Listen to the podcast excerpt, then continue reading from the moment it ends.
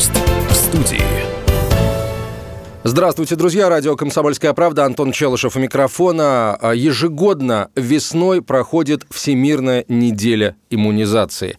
А, о важности иммунизации, о важности а, просвещения общества об этом мы и поговорим прямо сейчас с советником генерального директора АО «Нацимбио» Госкорпорации Ростех по науке, доктором медицинских наук, профессором Игорем Никитиным. Игорь Геннадьевич, здравствуйте.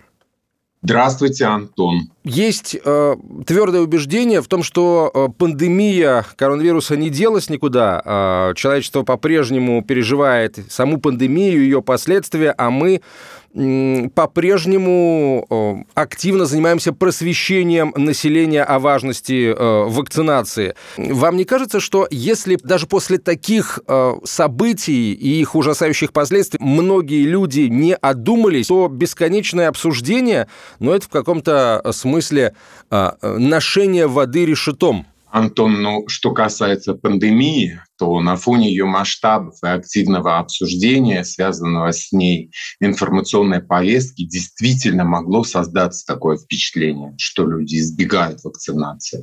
Но на самом деле это не совсем так все-таки в момент начала массовой прививочной кампании, связанной с э, эпидемией COVID-19, по всему миру голоса эпидемиологов звучали достаточно внятно. И все-таки много времени уходило на информирование населения о важности вакцинации для их здоровья.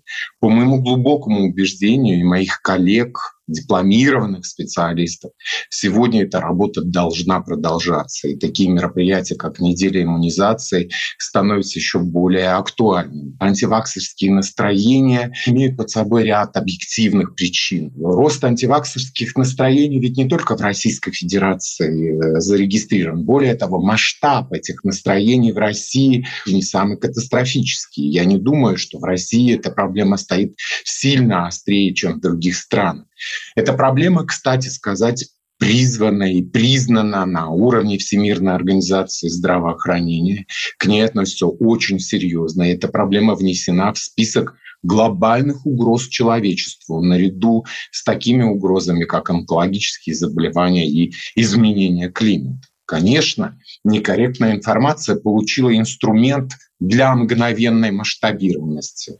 А поскольку вакцинация – это процедура, которая проводится, как правило, у здорового человека, у пациента нет естественного такого стимула, какой он испытывает, например, во время своего лечения по поводу какого-то заболевания. Диссиденты-антипрививочники часто пугают людей, они обещают им появление очень страшных последствий, вакцинации, аутизм, бесплодие и так далее. Такие идеи распространяются, потому что антипрививочники убеждают людей, не владеющих информацией.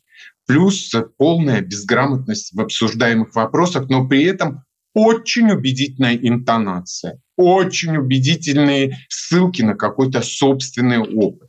Еще одна очень важная проблема, между прочим, не очень высокая грамотность наших коллег, которые призваны обсуждать с пациентом проблему вакцинации вообще на диспансерном осмотре, профилактическом осмотре.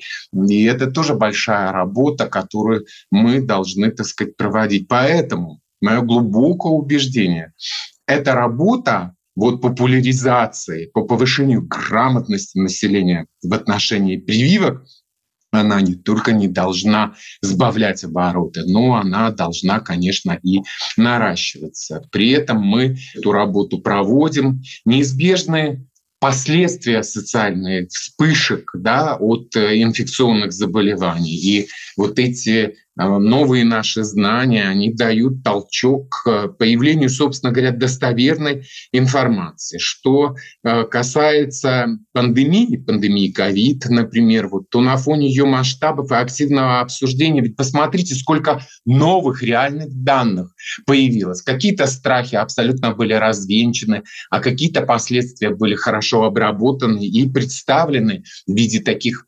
популярных векторов а, речевых, модульных, для того, чтобы люди правильно понимали то, что происходит а, в этом смысле. Вот в этом смысле я хотел бы привести опыт нашей компании, национальной иммунобиологической компании, подразделения государственной корпорации Ростех. Являясь признанным экспертом в области иммунопрофилактики инфекционных заболеваний и лидером в производстве вакцин в Российской Федерации, Нацимбио стремится использовать свой опыт и компетенции для того, чтобы как раз вот эти научные знания донести в очень популярной и удобной форме. Ну, например, для этого совместно с профессиональными научными медицинскими организациями, регулирующими органами реализуются очень интересные просветительские проекты. Один из них, например, мобильное приложение «Прививки. Личный календарь». Зайдите обязательно в это приложение, поставьте его на свой гаджет. И вы, Антон, тоже. Оно помогает составлять индивидуальный календарь вакцинации, контролировать проведение плановых прививок, а также выступает источником научной информации о профилактике инфекционных заболеваний. И еще была очень интересная выставка просветительская проведена вместе с Политехническим музеем, которая удостоилась а, премии отдельный, как просветительский проект Министерства науки и высшего образования. Очень интересный проект, 53 э, тысячи человек его посетило, и проект охватил 24 города России. Это очень большая такая работа просветительская. Очень часто приходится слышать от э, разных э, не очень, скажем так, э, сведущих в вопросах в иммунизации людей, что рекомендация прививаться от гриппа мало оправдана с учетом того, что вирус изменчив и вакцинация имеет низкую эффективность. Бремя социально-эпидемиологическое гриппа, оно совсем, так сказать, не отдается распространено. Конечно, любая прививка, наверное, она не может защитить от гриппа на 100%. Но ведь очень важно, как человек болеет этой инфекцией. Это одна сторона. Но посмотрите на статистику сердечно-сосудистой смертности. Острый инфаркт миокарда, инсульт, острые нарушения мозгового кровообращения, декомпенсация сердечной недостаточности, она абсолютно ложится своим максимумом да, на графике, на максимальный период заболеваемости гриппом. И поэтому, э, в общем, абсолютно, так сказать, необходимость здесь не вызывает сомнений. При этом была боязнь аллергических реакций раньше. И раньше ведь вакцины были другие от гриппа. Сегодня Ростех производит одну из лучших в мире вакцину от гриппа Ультрикс Квадри. Это действительно ВОЗовский стандарт, золотой стандарт, где нет никаких примесей. Отдельные антигенные детерминанты вируса, прекрасная переносимость, хорошая реактогенность, то есть нет побочных эффектов и очень хорошая иммуногенность. Если бы мы не прививали людей от гриппа, мы бы с вами видели ужасающие катастрофические последствия у больных с сердечной патологией, у больных с сахарным диабетом и хроническими заболеваниями. Поэтому здесь, мне кажется, даже нет смысла обсуждать целесообразность вакцинации от гриппа. Такой э, универсальный совет для тех, кто скажем так, сомневается в необходимости э, прийти в поликлинику и сделать очередную сезонную э, прививку? посещайте грамотных докторов. Они вам все расскажут и объяснят. Я еще и руковожу кафедрой выпускающей госпитальной терапии а, в РНИМУ имени Пирогова. И мой собственный клинический опыт и практическая работа, безусловно, говорят о пользе и необходимости вакцинации.